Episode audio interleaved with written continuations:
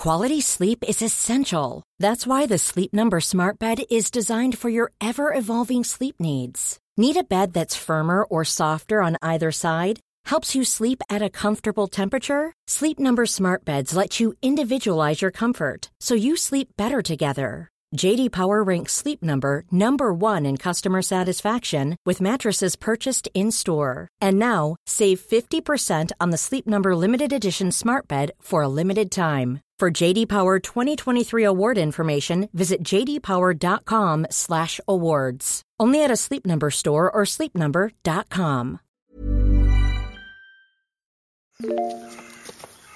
あ、ここいるんだ。本当見えないでしょどこにいるのかな見えないよところ。あ、あこんなところ。あ I miss you. What's good, Internet? It is March 3rd, 2017, and you are listening to Waypoint Radio coming to you live from Lobby 1 in Vice HQ here in Williamsburg, Brooklyn, New York. 3 3 2017. It is Switch Day, baby. Yeah, Switch Day. Joining me, Danielle Riendeau, Hi. Patrick Klepek. Getting pumped.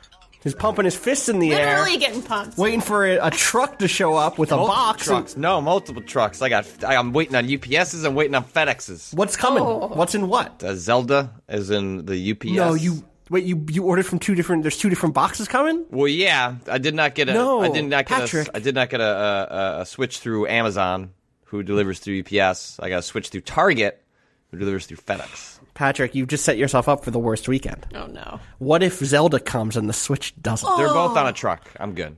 Lots of things are on trucks, Patrick. Oh man. Oh no, I'm actually. I'm. I'm. Uh, if this. I'm fine with Zelda not showing up. There's a solution to that. no, no, no. problem. I know that. I'm saying the other way around. If Zelda comes and the Switch doesn't, I can still go to Costco, and there's a Target around the corner. I feel, All right, I, feel I feel like I got options. I feel like I got options. You'll be all right. Stop trying to tear me down. Why, like I'm in a good mood.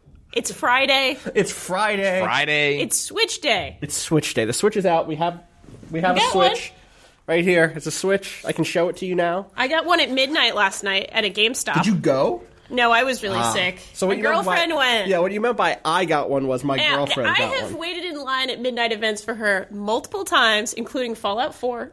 Uh huh. So I feel like it's okay. We we you know we have a very equal partnership. You stayed for her to get Fallout 4, and she stayed for you to get Zelda. I think. I, Yeah. I'm just saying. I You think know, maybe she. I, you're right. Did better. She kind of she kind of did a little. I'm gonna put this down because otherwise I'm gonna play Zelda more. And Yeah. I You might scratch in that screen. I got a screen protector on there. Nintendo, uh, when they send the the review unit of the of the Switch, they also sent a Pro controller, one of the charging Joy-Con holder Uh-huh. things, and this case with a screen protector. so does the screen protector go on even while you're walking it around, or is the protector just when you're like traveling with it?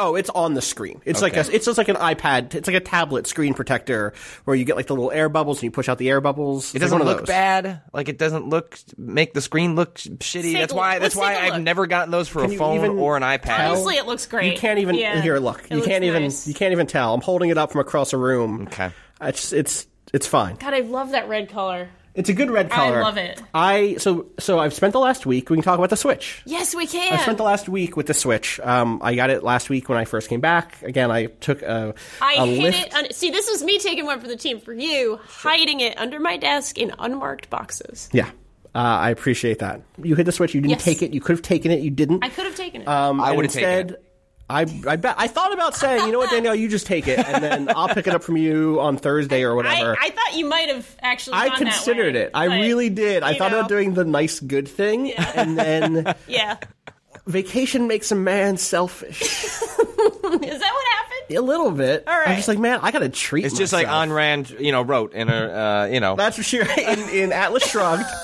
Vacation makes a man selfish. The true form of man Yeah. is that's being at leisure. Austin Shrug. I see. Austin Shrug. Yeah, that's Austin the Shrug. real. well, there's the title of the episode. Let me write it down. There it Austin shrugged. So I ended up getting the Switch, and at first I was definitely doing the thing of like, I don't want to take this places. This is like uh, it's big and cut. Like I, don't- I don't want someone nice, to snatch it. it's it. new. It's Yeah. new. It's not out. I don't want like twelve year olds being like, "What's that? How'd you get a Switch?" And then they just mommy, that boy it. stole a Switch. There was like, I a don't uh, need- there was a photo going around on Twitter um, where uh, uh, Arthur Gies, Geese, Gies, Geese, from Polygon um, Mm-hmm. had been, you know, he, he commute was commuting with it, and some rando took a picture. Uh, and so like, oh man, there's some dude just on the BART playing a Switch, Oh, no. and then someone that is friends with that guy saw that photo and said, "Yeah, that's like Arthur from Polygon." Like it was just a funny situation, like uh, exactly what you were trying to avoid or not run into. Yeah. That's it, Yeah. it. It's a scary thing to be like, oh, I have this thing that in the documentation Nintendo sent me specifically says like you're responsible for this. Like, don't come crying to us if you get snatched. Like Yeah. if you're on the you end get and switched, someone is switches. that like what it? Yeah. you got switched. on Yeah, the train? like I got switched. I used to have a switch in my hands. Now I got nothing. now you switched. You got it. you Um, got jurors and switched. Eventually, yes. Eventually, I had started thinking it out. I actually went out to uh, like breakfast on my vacation with a friend. I went to brunch at like a, a diner near me, and I was like, "You want to see Zelda real quick while we're waiting for food?" And so it started there, and I was like, "That felt okay. Like I didn't feel too weird doing that for some reason." And so then when I started coming into work, I did start taking it on the train and like uh, on the bus, and did the thing that I didn't think I would do, which is like was able to get into playing Zelda in these little 20 minute chunks where it's like, okay, for the next 20 minutes, I'm just going to do, I really need to go get more mushrooms that can give me more extra hearts. So I'm going to go do that for the next 20 minutes. Or I really wanted to climb this tower and add this section to my map. And so I'll do that for the next 20 minutes. And I felt really comfortable. That said, I would feel more comfortable with the gray controllers than the red and the, the, Sure. the, The, blue. neon, like steel. It feels like having a Yeah. red car, which Yeah, is like, man, I'm just, I'm gonna get stolen. Like this is, it's too eye grabbing. I need something a little more. If I could get like a nice brown or wood wood grain. wood grain, wood grain switch. so I want to get. I, I, I got. I ordered the uh, the the gray switch because initially my initial gut reaction was th- that red and blue looks straight up ugly on that machine. I have I've since come around to thinking it looks sort of charming. Um, and I also would imagine nice. that. Uh, especially for like multiplayer games, it would be useful to have Yes. multicolored Joy-Con. So at some point, when I break down and buy an extra two, which You'll I, I don't think I'm going to do it for Bomberman because initial impressions of that game are not good. not great. No. And oh, the one-two switch I can probably get by on the two Joy Cons that I've got. probably Snipperclips is up to four, uh, and is cool. Those Joy Cons So- are That game is expensive rad. as shit. Well, here's the other thing: is you're going to get the red and the blue, and then you're still going to have one red and one blue, Mm. and then you're going to eventually be like, I want another, I want two red, so I can have like the double red look or the two blue. Mm. It's all accessorizing. Like, what what shoes are you wearing today? Are you wearing the shoes that match blue or the shoes that you know? Like, that's going to be where we're at. Yeah. So I, you know, I just wear brown shoes. That's all I do. me too, me too. I think my shoes match. brown the- goes with everything. So It turned out. maybe? It I, if I could out. get a wood trim shoe, then then I'd be then I'd be. Set. I've started. I've started buying when I have to get, get suits. I get them in a gray that even works with a brown shoe. Me, yeah, yes. Like, Yep. ah, mm, ah, it works. I'm with it you. Works. I'm with you. Learning to like a brown shoe is like one of those moments of adulthood for me. Was Sure. like going from sneakers to brown dress shoes is a lot like getting excited I bought a new comforter. Do you know what I mean? I get that. And like, oh man, I'm fucking stoked. Like these shoes look exactly in the middle of casual and professional. I'm a fucking adult now. I have never owned brown shoes. Yeah, it's, I think it's. I think it's like um uh, uh like definitely in the world of mask presentation. Sure, it's like you gotta you gotta have your pair of shoes that makes you look like you could either be a lawyer or a cowboy. Okay. Welcome to America. Okay. Yeah, yeah. Cowboy lawyer. Cowboy lawyer. Yeah. This this fall. Upcoming. got you. Nah, that seems more like a Netflix show. That's a Netflix show. That's a Netflix show. Did you know that Hmm. the original um, Supreme Court justices were like traveling judges that would go on horseback to little towns across America to like judiciate over local cases? That's amazing. It's so much cooler. amazing, It's dope. They also had a home court in like DC or whatever, but like maybe not DC. I don't actually. I, Philly Might have probably. been Philly. Yeah, Yeah, Philly. that makes sense. Um, but like that they would go out into Virginia or whatever Yeah. and be like, no, give him his pigs. Just give give the guy his pigs. this is a Supreme Court ruling. p- Seven pigs Seven to Mr. pigs. Johnson. please, You know, like and two people because yeah, America was fucked. Yeah, yeah, you're not wrong. I don't want to laugh at that. Stop No, making me laugh well- at that. You're not wrong. You're not wrong. Anyway, how's it going? It's really good. uh, switches out. I, I did a write up on Zelda, and I uh, if you're listening to this on the podcast feed, you'll know that I also did a little recorded version of that piece um, of my like weird non review It was a writing that was definitely one of those uh, examples of like, man, I'm really glad I don't have to properly review this game. I'm glad I don't have to explain the durability system because if I was doing a review, I would feel the need to do that. Uh, I don't need to talk at length about the frame rate hitches, which are a real thing in that game, but also never once got in the way for me. And like, I don't want to have a paragraph where I have to explain all of that. Yeah, reviews always feel like you have to then end up, like justifying the things you like that you'd rather just hand wave away. Exactly. And it's just like, and I've written reviews at a bunch of different places that give you different amounts of leeway. Yeah. Right? Like the GameSpot style of review needs to be very consumer focused. The, the paste style review, let me tell you, it can be a complete whatever, you want to do. and like the giant bomb is somewhere in, in between. Yeah. Jeff and, and everyone there always gave me a lot of leeway to get weirdly personal. But at the end of the day, I still felt like I'm telling you whether or not this is a thing you should buy. Yep. And so I need to I need to address a broad enough audience because some people really do care about frame rate hitches, and I get that that's that if you're built that way, if you like see that frame rate go like uh, and it, it like makes you feel bad inside, you should know that. It's like before me, you make a that's like purchasing me and green screens. Like I am now utterly trained, probably from watching a lot of bad uh, horror Mm. films. Like green screens, I can see it. Like I can even Yep. in movies that The are like clearly around the spent a ton of, ton of money trying to mask it. Like I see you, green screen. You can't hide from me. And it really bothers me. It takes me out of the movie. It's uh, that's You fair. know? So have you spent any time with the Switch that Patricia brought home? Not really. I, I watched her play Okay. Zelda, and I'm playing on the Wii U. So How is that different? Because that's like the big one of the big questions we've been getting a lot of. Is like how does the Wii U one stack up? I can't exactly tell specific differences at this point. It seems like there's there's definitely frame rate issues in the Wii U version, but I'm also seeing some frame rate issues in the Switch version, so I honestly don't know if there's like a major performance difference.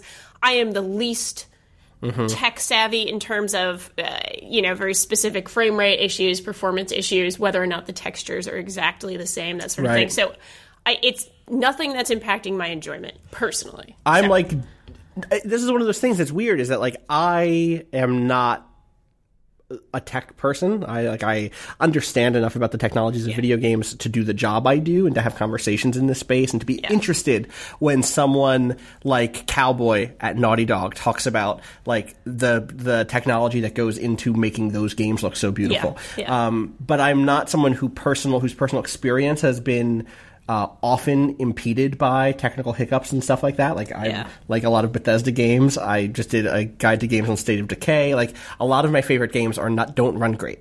Um, and so uh, you would think that means I just don't care about this at all. But I actually am like eagerly anticipating the Digital Foundry breakdown.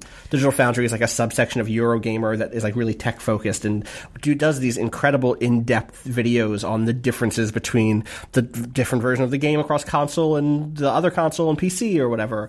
Um, and so I'm really curious to see what that um, what they end up saying about the Wii U version of the yeah, Switch. Yeah, So I'm or of Zelda as well, rather. even though I don't. The Wii U version of the Switch. Little little, uh, Wii U version of the Switch. little Freudian slip there. It's all right. You're gonna get a lot of Freudian slips when you name your console the Switch. It's just gonna It's- happen. It's definitely the territory you're in Mm-hmm. at that point. I, I will say that I think the game is awesome. You know, you've already said that. Uh, I, so, you say it now, you know, please. now I'm saying it. Talk to me about your experience with I'm very early in. I'm only about Mm-hmm. Are a couple hours in. on I'm the plateau I'm still? in the plateau. I've done a couple of the uh, the little shrines that are sort of tutorial shrines. They're they're giving you your runes, which are Mm-hmm. sort of like your abilities or your some of the items in previous Zelda bombs games, and- bombs, magnetism, Right. you know that sort of stuff. Uh, I love how it immediately lets you have a lot of freedom. It's not like Link, look look at me. You have to do this. Now you have to do this. Now you have to do this. The way previous games Yeah. tutorialized and held your hand and were really frustrating, I think, for return players. Skyward Sword was something like I, I don't know, a couple of hours of tutorials, and Twilight Princess is infamous for being like four Yeah. hours before you were really doing anything. And I think Uh, it's. I, I got to hour. I got through those first four hours of Twilight Princess, and I got to like hour five, and I was so exhausted from those first four Totally. that I just never came back to it. totally, which sucks because there's a lot of good dungeons in that I game. bet. but I've you- heard but, like that. it. I totally. I would play get a it. You don't version of Twilight Princess hours. that just stripped out all that stuff and just like, Right. hey, Dungeon, Twilight dungeon. Princess dungeons. Dun- Yes, Dungeon Edition. That sounds you know? like Twilight Princess Dungeons is definitely a mobile game with a guy going like rah on the on the art for sure. I I see immediately. I made an ah face for Yeah, people I like that. That was really good. I immediately went all the way Freudian slip with Twilight Princess Dungeons and Switch and S and M Uh-huh. and all that. Yeah, and I good. Mm-hmm. was like, yeah, that's a Zelda game. Uh, anyway, this is awesome because it allows you freedom to learn the sort of things you need to learn, but without just beating you over the head with Totally. it. It actually feels like you're starting to be able to explore and get that little sense of wonder from from being in this open air adventure. There we go. That's what they call it. Uh, The They're calling it that. The, on the box, the, the genre is open like air it. adventure. I like Which it. is I lovely, right? completely rolled my eyes at it when it first when I first heard it, but then It's like very Nintendo. It's very and it's very this game versus previous. I guess like I'm surprised that Skyward Sword wasn't called that. That's literally about flying through the flying all air. the damn time. Yeah. But this it feels right for this in Yeah. terms of feeling like you know. and Actually, I, I mentioned this to you. We did an episode of your other podcast, Idle Yes. Weekend, Yes, last we night. did. That'll go up sometime this weekend, Yeah. presumably. Uh, and uh, on that, I mentioned that one of the things that's really struck me about this game, uh, especially after talking to some other people about it, was the fact that like when you add a chunk of the world to your map, when you climb a tower, like you do in every other, ga- uh, so many other games that have big open worlds, um, Open air. you climb a, open air, that have big open air. Uh, you it adds the section, the region to your map. But unlike most of those other games, it doesn't add the things that are inside of that space. Like it doesn't ah. say, "Oh, Twelve here, activities. Right, it? Oh, doesn't I hate that. It drives me up a wall. Right, It makes so, me like- wish that I didn't scan the, the area. right totally so like this was this ended up being one of my problems with horizon which was not or not my problems with one of the things that happened in horizon that was frustrating to me was i bought a thing Those that i thought was Don't buy the maps. i bought the map because i thought it was for that one region i was like oh i'll buy these maps for this one little area and i'll get to see all the collectibles and immediately my entire map was covered in Ruins stuff. the map. no and way- you can't hide them, as far you as I can't can hide tell. them. It's bad. That's that part's very bad. That's Yeah. like, oh, you, this is the first time you've made a game like this. You didn't think about letting me hide different icons. Um, in Zelda, you, in, in Breath of the Wild, it just adds the like names if you zoom in of specific locations. Like it'll say, "Here's Lanayru Peak. Here's Hateno Village. Like uh, here's uh, you know the Valley of Death or whatever." Right? Um, and so You walk can through the then walk. You go, okay, well, I heard a rumor from this NPC that there is some sort of weird uh, activity happening in the Valley of Death or at the peak of the Lanayru Mountain. I'll set a marker there and I'll start going in that direction. But it doesn't say here are all the outposts. It doesn't say here are all the shrines. And so there is this there's this feeling of self direction and of like I'm going to climb a big mountain nearby just so I can get the lay of the land, see what I can see, add stuff to my map, and then go where I want to go. Yeah. So that part of it, then that's the part of it that feels like an open air adventure to me. Is that like it's it's less directed and in the process makes me feel a lot more free. But also, to your point, it's also able to tutorialize you what much more organically, I think, a lot through the shrines, where like Yeah. every shrine sort of teaches you a lesson about the game through puzzle design, and that's really cool. Oh, it's the best. There was an it's example the best thing. Uh, I- I saw in, in one of the reviews I was reading this week where, um, like, there's some puzzle involving a, you know, I don't want to get too spoilery, but like, there's, there's a puzzle involving like where you're like, you know, like moving the Switch controller in order to like move a ball around, let's say. Yeah. And Yeah. the reviewer was having, I think it was Jason Schreier at Kotaku, who was Yeah. uh, having trouble getting through that, and he realized, what if I just flipped the Switch controller over? And Yep, then I did the same thing. and So that we- was just that's that was a valid way of solving the puzzle. and and it was so I used that example last night again on, Yeah, on Idle Weekend yeah. because I had that exact same thing happen to me with that puzzle where like I even just set the controller down by mistake and realized like oh, wait a sec wait can I just can I just turn this whole thing and it felt it reminded me of like um um what's the Hotel Dusk or something like that in uh, for the Oh, when you had for the DS when you had to close close the- the yeah, clamshell of the DS to solve a puzzle where it's like oh man like you I don't know if this was intentional or not, but the fact that you're letting me use it this way is really cool. So rad. And that's as someone who has not played uh, Breath of the Wild yet. That's like that design ethos, which feels very anti-Nintendo, but is very exciting to see them, you know, starting to play with this idea of um, like just essentially saying yes to everything and being okay with you bending and breaking their game. Like there are rules, there are there is a structure to it, but that in the past they've been happier to kind of funnel you along to what they've designed for you. And in this game, the, the idea that you can sometimes feel like I shouldn't be doing this, and the ga- and maybe you shouldn't, but the game is okay with it, and the game has been designed and encourages you to have that feeling, which makes you more uncomfortable in a Nintendo game than it would in other games because that's just mm-hmm. not what they do. Like that's an incredibly exciting prospect, not only for this game, but that what that possibly means for the future of The Nintendo future. design. Yes. It's- That's exciting. Yeah, it, it, it to further the open air analogy, it really does feel like Nintendo has always had like these restaurant experiences or whatever, Mm. an, an indoor theme park or something that is so perfectly controlled and it is a really good experience. It is linear and it has the ups and the downs in places that you like it. But now they're like, no, we're setting this literally in an open air market instead where you can have all different experiences That's but the same design ethos went behind it in terms of like having all sorts of different beats and different sort of feelings and different player experience goals Yeah. as i like to say It's funny that you bring up kind of enclosed theme park design because I actually think that what Zelda does, what Breath of the Wild does really well. I'm trying to say Breath of the Wild and not just Zelda. Yeah, Um, yeah. What Breath of the Wild does really well is blends the sort of.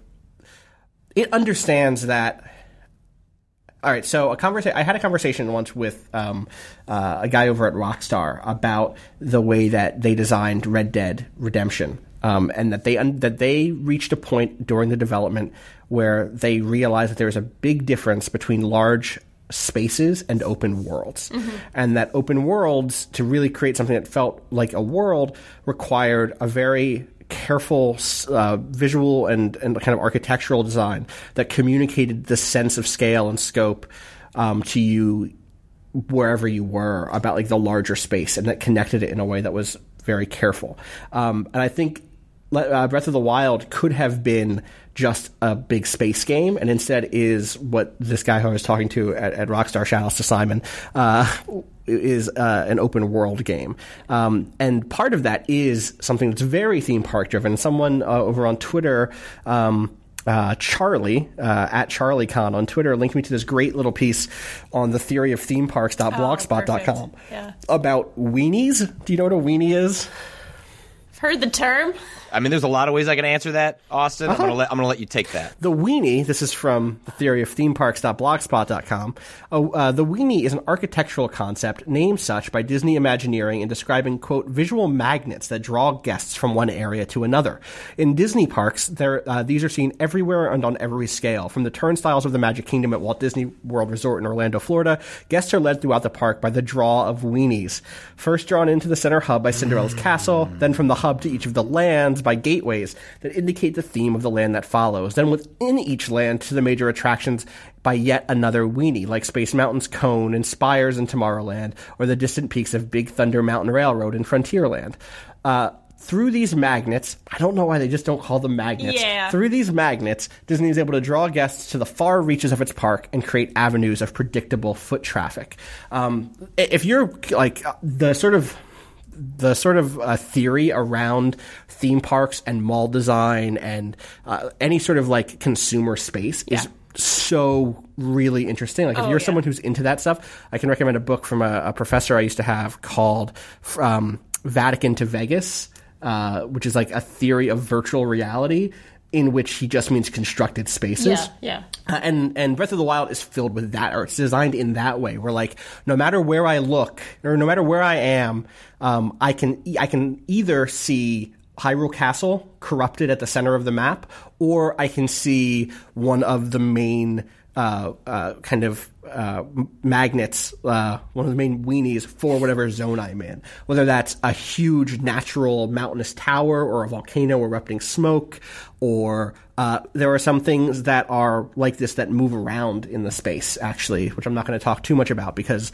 my first experience was just incredible. And so, like those sorts of things are are very carefully handcrafted and make it feel s- different than playing something like Horizon, which is a game I, again I had primarily really positive time with, but that you know th- they could have made it so that there are a couple of those. There's like the, Yeah. a couple of the towers I think in the kind of southwestern part of the map that you can see whenever you're down there that work, but by and large it, it doesn't feel super connected because of the shape of the map and, Yeah. and some other things. Um, and so that's one of those ways in which the the world of Breath of the Wild I always felt like I knew what place I was in, to the point that there were occasionally times where I could just tell you the direction north was at. Like I can get my bearings in this very natural sense based on seeing landmarks out of the corner of my eye. It's it's really fascinating the way they do that. Also in theme parks has to do with you have your sight lines, you have your sort of big things that you're looking up at, but also the texture of the ground changes with each land and each zone. And I think that Zelda does that as mm-hmm. well. Just sort of seeing you know from things you've played, and also you know, I went to my first snowy zone mm-hmm. the other day, and it's like obvious it's snow. But even as you're sort of in the transition period, like there's there's a different type of grass that's a little hardier, and then it's mixed in with a little bit of snow, and like it does this in a really subtle way, but visually it's already sort of priming you to get ready for different mechanics, for different things. It's so smart. I love it. It's really really cool. Yeah, I uh, and like I think that's just one of the way, things that makes this game really brilliant. Um, if you haven't listened to the the kind of write up that I did, or if you haven't read it, I am very high on this. It's one of my favorite games, probably in years. I've, I'm having a hard time thinking the last time. Like the last game that I can say for sure that is like a fave of mine that's like made it into the canon. It was Invisible, Inc., Yeah. and that's such a different game that it's hard to make that comparison, apples to oranges, um, and such a different budget and such a different like Well, but everything it's, about it's, it. it's when you start to think about a game that people are going to make fun of you for bringing up too often, right? Like Right. that's what happened with Yeah. me and Spelunky. That's what happened with me and Dark Souls. Like Right. where it becomes almost a trope because it becomes ingrained as a type of game that you look to as a touchstone because it, like its design ideas are encompass a lot of what you enjoy about video games. Totally. I mean, well, and so that's the, one of the funny things for me in this game has been seeing it be re- received so well is surprising because I see so many of my personal touchstones in it, and that's. I mean, it's probably the case that everyone who loves it sees their personal touchstones in it. You know, when I talked to Dan Ryckert about it, he says this reminds me of playing, uh, you know, a Link to the Past for the first time. When I talk about it, I say, "Oh, it's like Far. It's the new Far Cry 2." Yeah. Uh, Patrick, I won't be surprised if you don't see Spelunky in this game because. So here's a my friend Jack started playing it last night. He got it on the Wii U, and um, he sent me a message that was this. He said, "Ha ha ha! Wow, Austin, what the fuck? Playing this thing, explaining Zelda doesn't really cut it, huh? My first combat encounter was just the weirdest, most involved combat I've played in ages. I got chased up a tree. I ran out of weapons and started throwing barrels at the enemies, but the barrels just picked up speed down a hill and fell into a river. One of them set his own sword on fire, um, and then chased me into a tall grass, and then burnt himself alive. Uh, so I took his sword and tried throwing it at the remaining one, who caught it out of the air and killed me with it. What is this game?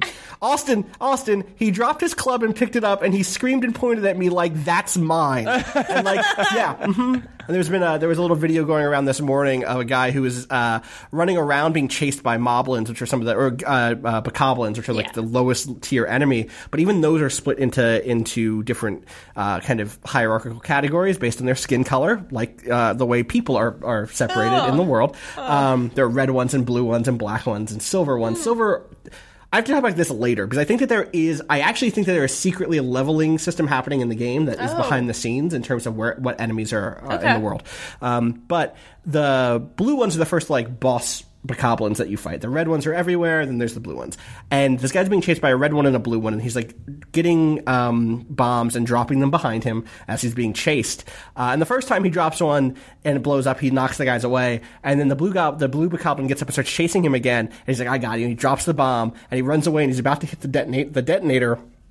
And the bokoblin punts it at him and catches him in the back with his own bomb, and it kills him. And it's like those little moments are so good and do feel very spelunky or like roguelike in the sense Yeah. of like everyone's playing with the same rules, and the it's because of that you're going to generate really cool stories. You know. I, God, yeah. I'm r- way into this game. Yeah. Um, the secret leveling thing, and I want people to pay attention to this while they're playing, is at the start of the game, the world is clearly broken up into what feels like two tiers of enemy types. There's like the regular enemies, and then there's the blue, there's like the red or whatever green version of the enemies, depending on what type of enemy it is. And then there's like a slightly higher blue version. And then you start seeing these, the black versions. And now I'm going back through earlier areas and I'm starting to see silver versions of enemies. Mm. And, and, but this isn't a game with, there's no strength stat. Right. There is your equipment, which gives you like the damage that you do and the, the like the um, the damage you can take. There are hearts and stamina meters that you can increase through doing shrines and trading in the currency you get from that for more hearts and more stamina. And I don't know if that's how it's doing it, but I'm I'm it feels like it knows I've leveled up, which is which is weird when the leveling isn't there isn't a strength Isn't meter. apparent to you. Right, or like Yeah. it's just I happen to have good weapons right this second. Um, so I'm curious. Someone someone will break that down at some point. I'm sure. Yeah. Analysis. Uh, so yeah, that's that's Zelda, and I actually want to come back to Zelda in a second. Um, I, I we're gonna have a very quick guest, uh, but I don't know if he's if he's ready to come through quite yet. Uh, when he comes through, we'll know. We will know when he comes through. It's going to be like a surprise. The systems will interact in such a way. uh, it'll be a it's going to be a surprise. you know what I'm saying? Um, are you? Uh, so what else do you have coming for the Switch? That's it. I'm not. I can't justify fifty dollars for one two switch, but we'll see how I feel after a couple of beers tonight. Fifty is a lot. Yeah, good. Do you have any people coming over? I, m- my wife and child. Oh yeah, That sounds like a one-two switch party. that sounds like Uh, yeah, I just I can't. Fifty dollars is a lot of money, it's a lot of money. but there's a lot of sunk cost into uh, this thing I've already purchased. So what's another fifty dollars? I can't because I'm sure it'd be fun. I just Totally. I wish it was. I wish it was thirty bucks. I wish it was thirty bucks. I'm gonna pivot really quick. Our friend Jason from from Motherboard is here. Hi, my Waypoint brethren. You can't hear Patrick because you don't have headphones on, but that's Oh my God. okay. Uh, Jason Kobler? Kepler. Kebler. Kepler, yeah. I don't know how it's an OE situation. I don't know. I don't know. I don't care at this point. It's it's. I'll take Yep, whatever. You, you, all right. Yeah. Yeah. We're, we're splitting the mic really quick because we're going to do a, a hot a hot pod drop. yeah, we're doing a promo effort here. Yeah, very excited. You you at Motherboard, you guys already have uh, Motherboard Radio Motherboard. Radio motherboard. We're you guys Waypoint took it- Radio. Yeah, I know. You're very interesting. Motherboard. Very creative of you guys. We you know we really thought about it really long and hard, and Yeah. then it just kind of came to me in my sleep. Uh, Yeah. I think, and I was like, oh yeah, that's it. Yeah, it's kind of same deal with us when we were coming up with uh, Radio Motherboard. So Radio Motherboard is our podcast that's kind of like this, where we sit around and talk about technology and the future. Uh, it's very fun to do sort of a hangout like this, but. Uh, we also send reporters out into the field quite often, and we had no outlet for that Sure. in audio form. So we just launched a brand new podcast called Plus Plus Podcast. It's a good name. plus plus. It's it is a good name, but it's also a problematic name in that it's all one word spelled out because searching why- for plus plus is very difficult. Like if you put plus Oh, signs, sure. nothing comes up. But I like the name when you say it out loud. It's good P's, good Yeah, plosive sound. Exactly. Yes. So there's the Yeah. alliteration aspect there. So it's plus plus podcast all spelled out one word, but if you search plus plus, nothing comes up. Okay. So um, You'll get there. Yeah, so for you'll now, get there. Plus Yeah. Plus podcast. Yeah. That's on Google Play. That's on iTunes. Yeah, all podcast apps. I haven't even told you what it's about. What but, is it? yeah. You told me that reporters go into the field. Yeah, so we send people all over the world to do stories. We do video stories. We do reports on our website. Uh, but we haven't, like, when we're out in the field, there's often interesting sounds, interesting stories to tell, and we haven't done, like, a produced podcast of that sort of stuff. So, for instance, so this is a much more produced, edited podcast that tells, like, narrative stories of people who are changing the world.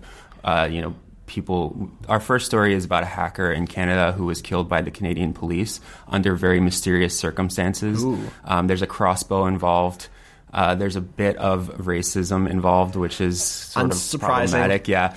Um, so that's a really interesting story. That's our first episode, and it dropped today. Um, next week, I went to this electronics recycling center in Texas to find out what happens to our old TVs. So if you're. Is the story depressing? it's super depressing. Yeah, they're all Oh, yeah. they're not all depressing, but the first two episodes Couple- are, are kind of couple. depressing. Yeah, Plus is- depressing cast. I got you. depressing I got these you. Right. Yeah. Yeah. Yeah, there's a preview of the first four episodes because the first two are quite depressing, but then we have some uplifting ones. So I wanted to be like, hang with us. You know, we're gonna tell a story of like this uh, group that's lobbying for the right to repair iPhones, game consoles. Um, there's a huge push right now to uh, all around the country to uh, enshrine the right to repair. So require Sony, Microsoft to sell replacement parts, and they're lobbying pretty hard against it. But there's this group of grassroots independent repair people who are going all around the country and pushing for that legislation. So I got to like embed with this lobbying effort, which usually you hear like lobbying is bad thing, but it is kind of interesting when you have a group of like 10 people who are just like you and me going to their local cong- state congressman and saying, we need this. Right, I don't want to buy a new Xbox One just because my old Xbox One broke. I Yeah. want to be able to repair this thing. That seems like it's my right as a consumer. Let me do that. And and there are people in the games industry who are lobbying against that and trying to make that less legal. And Yeah, so the ESA is pushing against it. Um, the entertainment software industry, which includes like Nintendo, Sony, Microsoft, a lot of the publishers Mm-hmm. as well. Um, and the argument here is that they like to repair their own things, so Right. they can monopolize repair. Yeah, exactly. So we'll hear a So- clip of that uh, uh, right now, and we'll be right back. Yeah.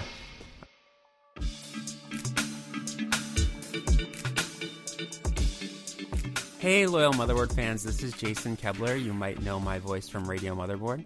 And I'm Ankita Rao. I'm an editor here at Motherboard. And today we're very proud to give you a short preview of a new podcast we've got called Plus Plus Podcast. That's plus plus all one word. So, how is this any different from Radio Motherboard? This is the first podcast that takes us out of the studio and on the road. And in these first few episodes, we send our staff to Canada, India, and Texas to tell you about the people and the machines that are shaping the future. Wow, Texas. Who went there? I have no idea.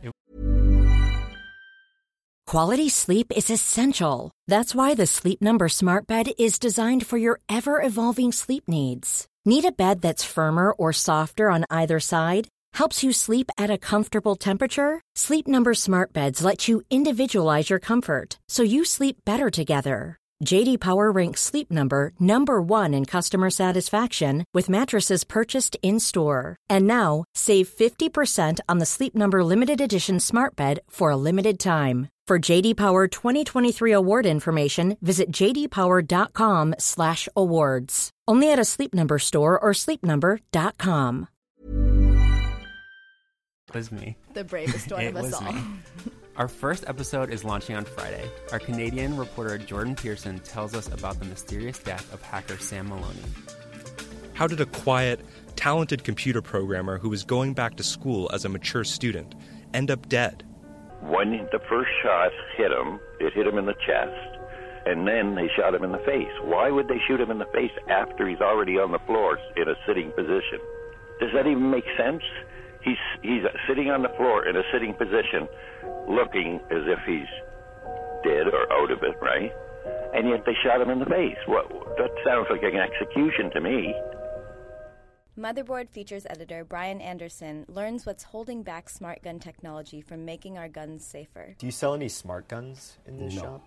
There is no such thing as a smart gun. If there is a device of any kind that would be put onto a firearm in the defense of your life and it fails, then there is no use to have that device. It just will not work. So there's nothing that they can do with smart gun technology that would convince me that it would be good. I went to an electronics recycling center in Dallas, Texas to learn what happens with our old televisions. This is 380 pounds, or 300, sorry, 340 pound TV. Uh, one of the things that I, why I'm interested in this is people don't think about what happens to their old things. Is it a dangerous job? It seems like it might be. If you don't dismantle that CRT tube the right way and hit that yoke the right way, it can explode. I traveled to garment factories in India to find out if automation could actually work here. How many uh, garments are produced here every day? 950. No, no, per day, total uh, 4,500. Oh my god. 4,000 to 5,000 pieces per day we are uh, stitching, yeah. And I got a behind the scenes look at the group that's lobbying for the right to repair. When we get in front of legislators now, we say it doesn't matter what it is. If it has a chip in it, it's a problem. Uh, so it doesn't matter if it's a baby monitor or refrigerator, a cell phone or tractor. It's the chip that is giving manufacturers an intrusion into your property rights. Yes, this is a preview of Plus Plus Podcast. It's going to be coming out this Friday, the first episode with Sam Maloney and Jordan Pearson. It's Plus Plus Podcast, all spelled out and one word. You can find it on iTunes and any other podcast app. Anything else? No, that's it. See you in the future. See you in the future. Very good. Thank you so much, Austin, Totally. Danielle, for having me here. Seeing you thanks for wave to here. Twitch. Hi, Twitch. All right. And yeah, you can find us at Motherboard if you're not already uh, what, on what's that the train. what's the URL? What's the URL? So motherboard.vice.com. Uh, we're at motherboard on Twitter, and then Do you have any dope? Do you have any dope like vanity URLs? No, have- we, don't. I, Really? I've always wanted one. We've wanted uh, motherboard.diamonds for Oh, a you should get that. Yeah, yeah, so we have a bunch. TK, TK. I listen. you, I'm not- you have to. Oh, motherboard.tv is an easier way. Motherboard.tv Yeah, works. there you that's- go. We yeah. got. all right, so we have waypoint.zone. Okay, we that's have new.donk.city. Oh my god, you have New Donk City? New.donk.city. We got digitalpyramids.com. Uh, shout out to Chief Creamy Keef. roll dot Creamy roll. You've heard of something. Crunchyroll. We're Creamy Roll. Okay, okay. Um, There's a bunch of them. We have a few. There's a bunch of them. Bazinga.zone. Bazinga.zone. Oh, nice. Yeah, not all the to, good Not ones. to like overstay my welcome, but what's the what's the word on the switch? Should we, Uh, you're gonna have to it? listen We to the into it? last All 25 minutes of this Okay, podcast. Obviously, I This assume that. Yeah, podcast it's right pretty here. cool. It's like, have you gotten? I played it. Yeah, Okay. I played it. I just meant like, what's the word on the Twitches? Like, I, I think I people that? are on the, on the Twitches. Yeah, I think people right now are so stoked on, On Zelda, Zelda, yeah. that it's hard to get a general vibe around the Switch stuff. They did just come out and announce some uh, big uh, independent titles over the next couple of months that they're going to be dropping. Relationships with some smaller independent publishers and developers, and so that has given it a little bit of a shot in the arm in terms of feeling like there were going to be things to play over the next six months. But we'll still see. yeah. Well, I'm anxious to see Nintendo's return to glory. I think the Switch looks awesome, so I, I'm really rooting for the. This Are you guys console. doing uh, a lot of mother or uh, a, lot of Switch stuff con- on, on Switch content? Switch hashtag tent. So I think uh, we might do a right to repair type one today because Okay. iFixit's going to do a teardown later today. Ooh. So we're going to see where possible like failure points are, see how easy it is to repair, which obviously isn't um, you know ties right core to yeah. It Yeah. does tie in. It's my new obsession. This right to repair situation. Yeah. Like, so Awesome. I'm just hitting it from all angles. So uh, motherboard.tv, motherboard.vice.com for all of that, and plus plus podcast on whatever it is you listen to podcasts. yeah, and if you like hearing us ramble, the other one is Radio Motherboard, which You'll we just- still have. Uh-huh. So, I've been, I've yeah. been on that show. You, sh- Danielle has been been. on You there. talked about Mario. We're Yeah, we coming did. for you, Waypoint. Oh god damn. Oh, God damn. Watch All out. right, thank you. Peace. Thank you, Jason. All right. I think with that we should we should look at some some emails. Yeah, let's look at that question bucket. Let's take a little dip. Well, actually, I'm going to start with something. I'm going to start with I'm going to start doing the thing that the internet the internet the internet has always told me not to do something. Yeah. Just feed the trolls. Yeah. And Well, sometimes, sometimes there's an interesting troll situation. an interesting troll situation. Yeah. Sometimes it's more like you give, you An give like ITS, as they call it. ah, I a- see. you know, an ITS, like like an olive branch to a particular type of person who might be trolling, but also maybe there's something something to talk about. Yeah. So last week, Danielle brought to my attention that we had a question in the bucket. I'm talking about the first one here, actually, which was this came in from from Jonathan from Massapequa, Long Okay. Island. Now that I now that I've realized that he's from Massapequa, I can picture him so much more clearly Sure. as someone who went to school out on Long Island. I have a certain Long Island like. Just- There's a certain attitude. there's a certain there. attitude there. yeah. Uh, it's a northeastern attitude, really. Like this is a, like there's a very Jersey dude version of this. There's a Not very far off dude, of Rhode Island, Rhode Island. Boston. Like Yeah, that. yeah, there is a version of this. Uh, I'm not going to read this whole first email, but basically, it's it says non-Zelda fans actually exist, and this was in response to. Uh, this is this is actually may have come out before we even did that first Zelda cast, Patrick, because his question was basically. Um, my question is to whoever is re- reviewing Breath of the Wild: Are you going to review the game on its actual merits and recognize that people who have never played a Zelda game and or have no interest in Zelda probably won't like it, or can or can find uh, what it offers in other better made games, i.e., The Witcher or, uh, or Horizon Zero Dawn? This is before Horizon came out, by the way. Um, or are you going to be subjective and assume everyone on Earth is slash always has been a Nintendo fan just like you and should go play it because of your personal nostalgic feelings? It goes on like this, and this was like okay, I'm not gonna, I'm not even gonna. Yeah. And then, and then after we did that podcast, and after we did the podcast in which I was kind of saying, here is why uh, Breath of the Wild appeals to me in a way that Horizon Zero Dawn didn't as much. Again, I liked Horizon, but nowhere near as much as I like Breath of the Wild. John San, John wrote in. John's name, I don't know what it, who could say what I just said. John, anything. John said. John Snow. John Snow said. it's actually a really good uh, euphemism for what I his know, real name is. I know. John Snow wrote in to say. Uh, sorry, now I'm thinking of Game of Thrones jokes. I'm not going to do it. I mean, you can't. I am. He knows Uh, nothing. Just want to say I love you guys, but it was comical the way that you've compared Horizon to Zelda. Horizon Zero Dawn is a far superior game to Zelda Breath of the Wild in every way. You guys went on there for a while on the podcast acting like Zelda is somehow better, but I'm sorry, it's not even close. A simplistic kiddie game that looks like it's from five years ago isn't even in the same class as a mature and complex masterwork that raises the bar on graphics and moves games forward as a whole like Horizon. Get off your nostalgia horses and come back to reality. Get off! Zelda sucks. Zelda has always sucked. It never innovates. It never pushes the envelope. It never does anything gamers haven't seen before.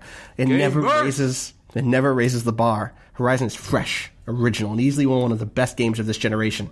Funny how you have all these criticisms for Horizon Zero Dawn and none for Breath of the Wild, even though it's painfully obvious which is the better game. Typical Zelda fanboys wearing blinders, acting like other games are flawed, but this one is perfect because it's called Zelda.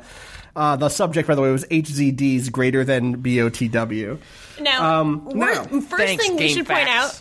First thing we should point out. This was before either of these games was available to purchase. Yep. This came out before uh, this person could ever play either of these games. Right. So that's, that's a very important point to make here. I think. It's, uh, well, I so think right, that's, the thing is, I think we can we can we can engage on this on that level where I could be like, I just think it's important context. it is important context, and we That's could take this argument apart from a billion different ways. We could talk about how it sounds like a GameFAQs post from 1999. We could, there's a lot of ways to go here. Um, the thing that I did at that point was like, who is this person? Oh, no, the thing I did here was like, I'm baffled. I'm posting this on Twitter, and the second I did that, I had that second thought, which is like, hmm.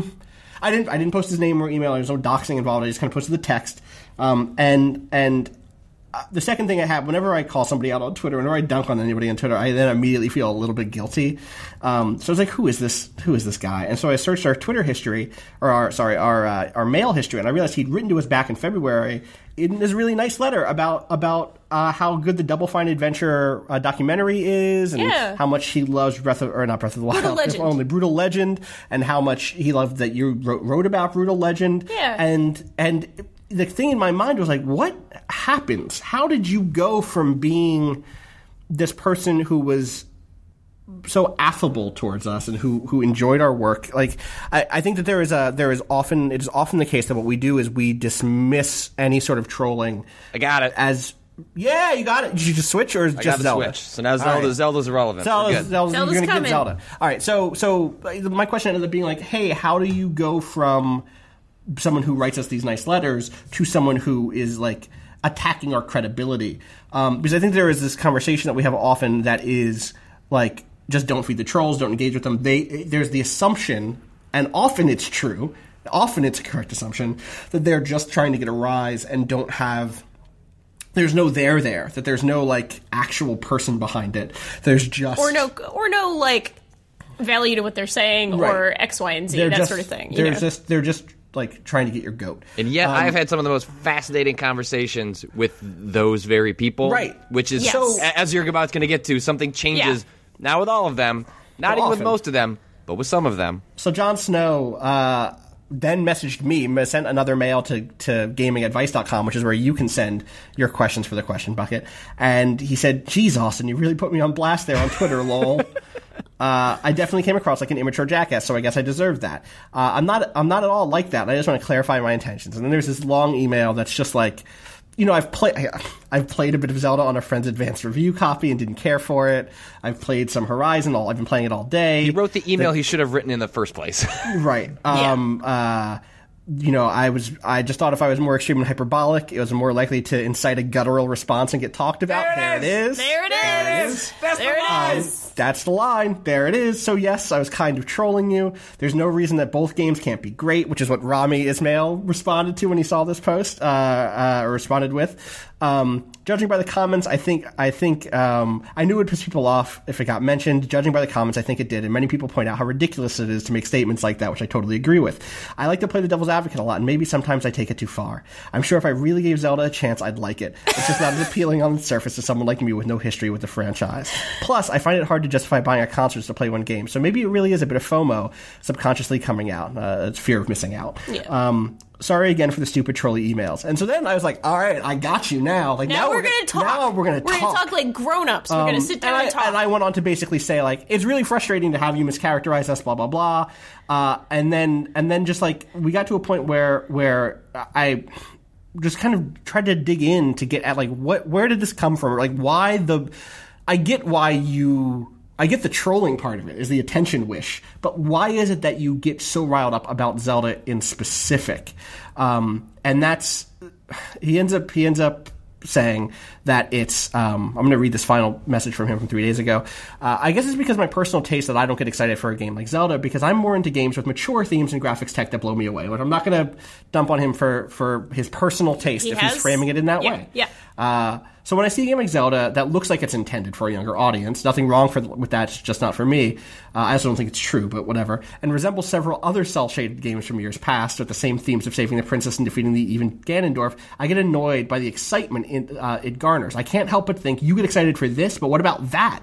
People go nuts for Zelda, but not for some other games that are great. So it could just be a manifestation of my anger towards the whole gaming community for championing certain games and not ones I personally think are more deserving of accolade. But then that's the problem with thinking like that. It really is subjective, and when you stop to think about it, you don't want to be the guy raining on someone else's parade. So I realize it's wrong, but it still irks me because popular opinion can tarnish one game's reputation and exalt another's. So it almost feels like it's personal and makes me want to lash out. It's a really stupid way to think. Yeah, it it is. Um, but also for me, the kind of greater question here, and the thing that I want to talk about with you both is, uh, I've been this dude at that first level of like, why aren't people talking about the game that I think is cool? I don't then do the thing he did, but I have that impulse, right? Like you're talking to someone who you you you say Spelunky all the time. I say Far Cry 2 all the time. I say Dragon's Dogma.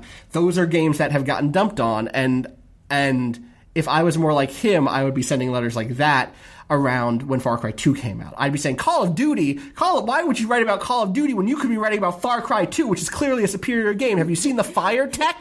The fire goes Maybe everywhere. you're You can't get malaria in Call of Duty. You can't get cool. You're just an immature jingoist. That's what I probably actually wrote. At That some would be your academic. Uh, Yeah, insult. exactly. Immature Um, jingoist. and so I guess my question is like, how do we, as adults, I think the thing isn't necessarily that we stop having irrational negativity about things. It's that we maybe can see it in ourselves more. How do you handle that and like have that diehard brand loyalty without coming off like an asshole? Well, Well, I you, ha- think well, actually, you have those other emails, right? Like, like, Right. like that. The conversation that you know, like is realizing that it's not about brand loyalty for this person or for often when this stuff comes about. It's this guy isn't, from what we can tell, a Sony Defense Force guy, right? right. Like there are those people, like, um, but even those people that are that way, often it's it's it's the this doesn't just happen in video games. Like, go read, you know, d- you know, discussions about comics, or you know, you know, go look at the way that people talk about, you know, like the DC Comics films versus the Marvel films, and you'll see very similar, like heated personal discussions where people drag and mix like their uh, corporate, uh, you know, like preference with like personal insults.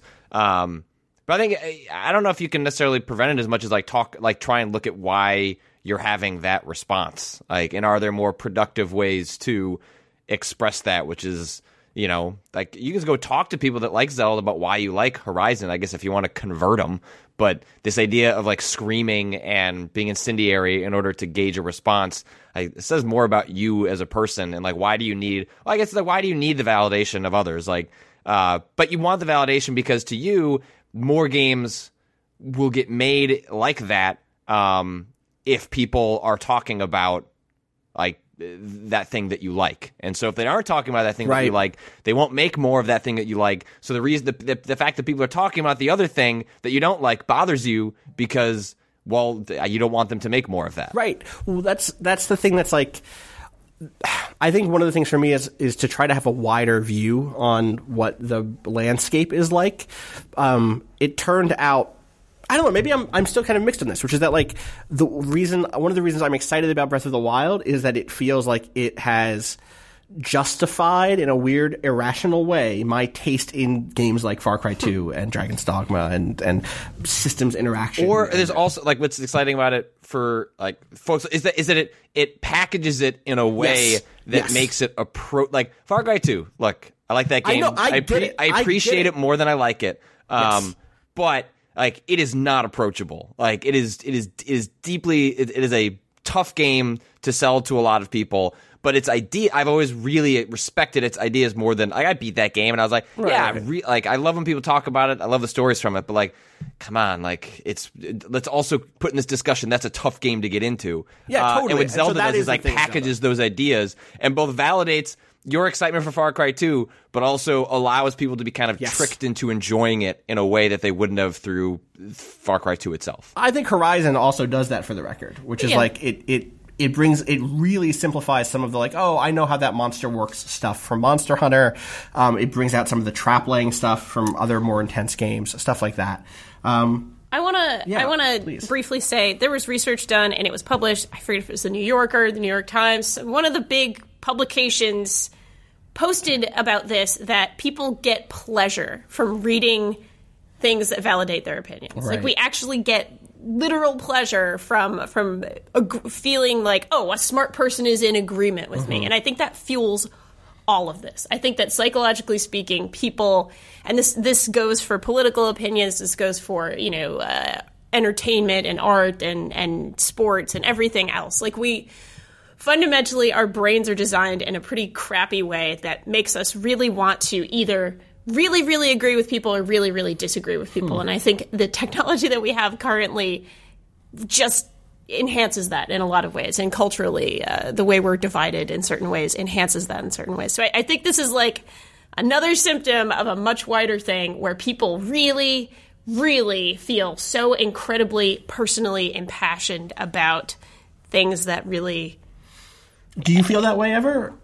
Of course. What's like the thing for you Yeah. that gets you like riled up in that way? I mean, like I Outside have, of I have politics. those games as Right. well. Like I have those opinion. I I've had this opinion. This is something that I have tried to be not shitty about, but Mhm. like I've had a long struggle with understanding pro wrestling. As like a super MMA fan, as somebody who trains in martial arts, who likes Greco-Roman and freestyle wrestling, I'm training in that. Like Mhm. I don't dislike in any way professional wrestling. I just have not been in the oh I get it. Like I haven't had my oh I get it moment yet with you it. need the Breath of the Wild of I professional need a breath of the wild of professional wrestling. But like I, I do think I'm different in that I don't just dismiss it and say like that's shitty, that's for babies, But that's there's for definitely, idiots. I, I, I mean, for what I it's feel worth, like an outsider I've for seen it. you transition from being more like Yeah. that's for babies Yeah. to because like there's a version of that that's like a little passive aggressive, which is like, Yeah. I thought you were smarter than that. Like, which isn't a thing you've said specifically, but there was definitely there was definitely a type of Twitter person Sure. who like I don't get why all these people I respect likes this thing that I don't like. Yeah. and there's like That's fair. and I've seen you move from That's that very style Yes. to a more like oh it's stunts. It's Like, their stunt It's a people. stunt show, and that's super rad. And like, I get it on that level. Like, maybe it's not my thing, Right. But I think that's cool. Right. Like, I think it's you should cool watch Lucha Underground. I think that's the People said of the Wild. One of these days, I will. because it really leans into the soap opera nonsense. Good. There's a monster. There's a man who can turn into a I phoenix. just, I just can't, like the fighting itself doesn't excite me, but like I think the characters and the soap opera aspects might. Dario Cueto uh, has a temple devoted to wrestling. Good. It's a temple. It's an ancient temple. that's of wrestling. amazing. That's all. Dario, Dario Cueto has a All right. I'm gonna have to watch that. All right, I'm gonna go back in the question bucket, and I'm gonna just dig. I'm just digging in, right. and uh, it seems like we have a question about about Destiny here from uh, some- did Joel. say Destiny? Also, Joel, Joel showed up. Hey, Joel. What's this question from Destiny in our bucket, Joel? Where is it? It's yours. This is a bit. I'm doing a bit This in is a which bit. you're the I'm question. inside a bit. I okay. So here's the bit. The bit is that a second ago I messaged you and I said, "Yo, come in and do a live email about Destiny and being mad about Destiny in like five. And then you came in and didn't do the bit. Oh, I unbidded the bit. Here's Oh, the you bit. unbidded it. What's the bit? Okay, so Hey, before you do your Destiny bit, I forgot I have an interview to do in like 15 minutes. So I'm. All right, we're gonna we're gonna wrap. I'm gonna preempt. Okay, we can wrap, or I can preemptively leave. Whatever Oh, you want you're gonna do. leave. We're gonna. All right, Patrick's gonna leave. Thank you, Patrick. Patrick Klepek on on Twitter. Peace. What's it say? What's Destiny 1 Power, Possessions, and Eververse, which is their in game currency for real money, items will not carry forward. However, they will remain accessible to you in Destiny 1. That's nice that you're going to leave them available to the game that you're moving on from. Um, because the other alternative to, in that sentence would be, you know, we're just going to delete all of your Destiny right. 1 right? information. Wait, so what is staying? All right, so the, the setup here is that Bungie made an announcement today that was, hey, at some point a sequel to this game is coming, and the bulk of your stuff is not coming forward. Yeah, we know. Can I read a little bit? Yeah, please a just read- yeah, please. I'm reading this live. This is the bit. It's a live is, read. Is me reacting to this because I got a, a group text from my Destiny crew that was like, uh, "What the fuck?" Um, we know you've grown fond of the Guardians you created, so we do plan to preserve your character personalization. We are going to recognize the dedication and passion you've shown for this world, specifically the class, race, gender, face, hair, and marking selections for all of your characters that have achieved level 20 and completed the Black Garden story mission will carry forward. We also plan to award those veteran accounts with honors that reflect Destiny 1 accomplishments. But what they're not carrying forward is all of your weapons, mm-hmm. all of your, I believe, items that exotic items, the crazy quest you went on. There was one that took us like two days of trying. Right, because like the background here is how many hours do you have in Destiny? I last I checked, it was like fourteen hundred. Oh my god. Oh, um, so that is uh, 58 days. No, don't do the math. Not 58 days. So here's the thing I, I like to do sometimes. Is That's 58. That's 24, 58 days of hours. Not fifth. Not like so. If I divided 1400 in by by let's say eight, which is like eight. It's 175 days in which Work you put days. eight like work Yeah, days. Yeah. What's fourteen hundred times sixty? How many minutes? Oh, I see. That's scary. Your destiny of minutes. 84,000 minutes. Holy God. Well, this is Joel Fowler. By the way, we didn't do a good job of introducing you. Joel Fowler, the publisher of Waypoint. Uh, we make the content, you make it so that we can make the content. Yep. Uh, and when you're not doing that, you're apparently putting 1,400 hours into Destiny, which is now going to not be there anymore. How does that make you feel? So it's okay. This is the ten-year game, right? This is the you know everything that you do in this game will be part of this extended journey. So on one hand, for new players, if you're just coming into Destiny, it's great.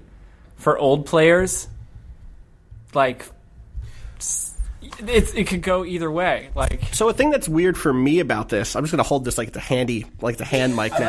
this is my new look. Oh shit, I fucked up and closed your Chrome. Your Chrome? No, what are you on? Where was that? Whoa, I, I lost your. your There we go. So here's the thing that's weird about this is it says, um, da, da, da, we um, class, race, gender, face, hair, and marking selections. Class, Uh, race, gender, face. hair and marking. Hair almost, marking. almost. Ah. facial marks. So like it's literally they could have done the thing where they're like we're gonna end your character like your character is gonna like sunset we're gonna like they're gonna ride off into the distance with the guardian or like they're gonna be killed in a cool activity but no like you're the same person you're the same digital guardian But the character creation screen in Destiny, it's so simple, right? Like Yeah. you so it's basically it would take you 5 minutes to recreate your characters and that's what's carrying over. right like I mean that's not the part I need and also like what if that just for me feels like a waste of an opportunity to where they could do something cool where they like do something narratively so that you have to play a new character and that would to me somehow weirdly justify it diegetically in my mind Almost more than this. Now it's like here's the same person without all of the experience, without all of the grip. I don't have the what's the Hawkmoon. Like all my shit is just going to be gone. It's Gone. It's gone. So um I I have a group of four friends that play Destiny, right? Um, The Destiny friends. our, our our crew. Yeah. Okay. We have to add two for the fire team, but half of them said, "I don't think I'll be playing two. Half of them said, "I'm Wow. I'm excited for." Like rebalancing it and then and then one person was like well i guess now's the time to like switch over to ps4 because all of our characters were in xbox and we got everything a year late That's interesting. I hadn't thought about that as like this is an opportunity for you to jump ship. right I wonder also if this is going to hit PC this year or this this time. Oh That's- God. that's been something that everyone's asked for. Um, it doesn't really affect me because my only PC at home is a not capable of running anything more than Hyperlight Drifter. But you know, I That's all you need. I, I don't know. I, I think it's it's probably good to start fresh. I haven't played Destiny really since we launched. Like I Yeah. haven't really played it, you know, and we've had such a heavy cycle of games. I I don't know how I feel, but I, I feel like they could do a better job of carrying over something that merits all the time you put in, whether it's a unique item that you got because you got the Gallarhorn or because you got the good Gujallarhorn, however you want to pronounce it. Um, but I, I just think it's like they're. I think they're acknowledging a lot of the mistakes that they've made in the first couple of years by wiping. Like you don't wipe if your in-game currency and systems are perfect. Like you just don't need to wipe. Right. Well, like part of the problem that they kind of cite in this piece is, or in this letter is, hey, it's really hard for new players to start playing. Have you played any? Oh God. So me and Destiny have this hilarious history where Ooh. I've played it like three or four times now, and I don't remember a single second of it. Like, and, and I'm not trying to be an asshole Mhm. about that. Like, I'm really not. It just I, I just haven't It never clicked. connected. It didn't connect, you know. And again, this is not me being like, "Well, what's wrong with you if you don't like it?" I just, I just, it just hasn't clicked for me. Right. This is a pro wrestling. There's video. no Destiny judgment in this room. None. The last thing I'll say is the Eververse items. They're saying those are not going to carry over, right? Those are customizable items that have no effect on your character strength or any of that stuff. That's just like the glow and stuff glow like that. stuff, emotes, custom gun skins. Also, stuff you could buy with real money. That's all, all most Eververse currency items. Like every now and then, you would do something that would give you some Eververse currency, but most Eververse currency items you paid for with real money. So that's saying all the emotes, like being able to do the Running Man after finishing a raid. Um, like all of oh, that Oh, yeah. stuff doesn't affect your skill. That these. doesn't like affect new players being able to get into the game. So you're essentially wiping everything that people have purchased.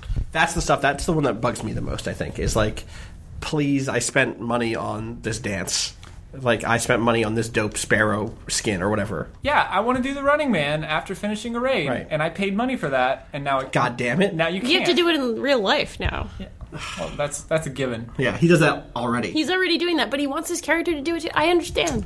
I understand. We're gonna have to pay attention and see what comes next for Destiny, Joel. I'm, I'm sure when it's time for uh, once Destiny Two or the sequel to Destiny gets announced, you will be on the front lines letting us We'll know. talk. We'll talk. It, it just seems weird to say the sequel to Destiny. Destiny feels like such a end all concept. It's like sequel to Omega. Like we're we're doing Right. Omega two, like Omega Omega Infinity. Omega Infinity I would- Zero Dawn. I think Right, it's right, like WoW two. Right. You know, right, like, right. Earth Earth But two. but the thing to think the a thing to think about is just like I do have a lot of faith that Destiny Two is whatever that's whatever that is. Not a lot of faith. I, I if you made me bet, I would say it's going to be a better game than the first Destiny because of the people who are working on it. Um, I, my understanding is it's a lot of the Taken King team that kind of went into Destiny and figured out how to rebalance it to make it a lot to make it to have it uh, have a better on ramp to be more interesting mechanically to have to fix the economy. And the Taken King story was the best. I, I feel like, By far. especially DLC, it was the best that they, they did. You know, they they really didn't capture that like I want to finish this campaign with the other DLCs for me as much. And I just there, I hope that there are lots of lessons that they learned. The Dark One in chat notes that the map editing tools for Destiny One were really limiting. There's this great, I think it's Jason Schreier, second time he's been mentioned today on uh, from The, Kotaku. J- the Jason Waypoint Radio. cast. Yeah, uh, who, who he did this deep dive into like what went wrong with Destiny One, and one of the big ones was it took them a night to output a level or like to output uh, a test level, and so if something was wrong, then they had to recompile it, and it took another full twelve hours to see it and test it. Right, the tools were were so clunky Mm. that they couldn't react fast enough. It like took way too many resources to change one little thing in a map. That was a super good article, and it explained a lot why you had these competing forces of people probably there that knew exactly what to do or what you should do in terms of the path to success for this Mhm. game, but couldn't do it because of the tools they had. Yeah. You know, so we'll see. We'll see. Thanks for the bit. Thank you for coming through for the bit and the Thank- question bucket. thank you, Joel. I think between those two, we re- we normally we pull one from deep in the question bucket on Yeah. Fridays, but between uh, the guy who hates us because we like Zelda and and Joel, uh, I Between think Jon Snow, Jon Snow. Joel, and Jason. and J- all J's. Yeah, we got, a all lot of- J's. a This- lot of- and Jason Schreier. and Jason This is the Schreier. J cast. What's up with the J cast? You know. I think it's going to do it for us this week. It's the end of the week. Switch is out. Go play your Switch. Yeah. Uh, we are are uh, obviously reachable on the internet. You can find us at twitch.tv slash waypoint, where you could have watched this live. You can find us on Twitter at twitter.com slash waypoint. You can find us on Facebook at waypoint vice, Twitter or facebook.com slash waypoint vice, youtube.com slash waypoint vice. You can read everything that we write at waypoint.vice.com, new.donk.city, Bazinga.zone. bazinga.zone, digitalpyramids.zone. We got another Switch. We got a gray Switch here, right here. Gray switch, colorful Switch, switch. switch. We got all sorts of switches. Switches on switches. You're s- hitting switches on switches. You That was can- good. That was good. Yeah. Yeah, you can find me at Austin underscore Walker on Twitter. Danielle, where can people Danielle find R I on Twitter. Or where can people find you, Joel? You can find me at uh, Destiny uh, one four Destiny zero Dork one two seven uh, underscore Joel. Free magic, right? You can find me at Free Magic on Twitter. Thank you. and Tim is at Tim, Barnes, four five one. one. Five one. Yeah, Fahrenheit four five one. Yeah. Tim Barnes four five one. That's it. Love It's it. a reference. You should you should definitely follow Tim and Joel because they're both great. They're both great. Patrick Klepek, you can find on Twitter at Patrick Klepek. Uh, I don't know, Jay. What's Jason? Oh, I don't know his mm, Twitter. uh, mm, but you should go check out uh, their new Motherboard. show, Motherboard uh, on Motherboard Plus Advice Plus Hub, Plus Plus Podcast? podcast. Yes, Plus we Plus did it, podcast. and bo en did our theme song. What's the name of it? It's uh, "Miss You" off the EP "Pale Machine." which you can find out more about at waypoint.zone slash B O E N. That's going to do it. If you have questions for us, also this one, Yeah. please send them to gamingadvice.com. Subject questions. Put that put that word in there, we'll know it's a question. Uh, also, don't insult us unless Yeah, you just- have like a. No, just don't insult us. How Don't about don't insult. Look, constructive criticism is a thing that is useful, uh, but uh, don't be like you're you suck because that that makes people defensive and it hurts and it's not nice. And, And like, also, be nice. We've done the you know? one now. We've done the one. Like, We did reach it. out to a troll. We did it. It'll get corny if we do it again. Yeah. So, uh, Yeah. so nah. Yeah. All right, everybody. Peace. Peace and love.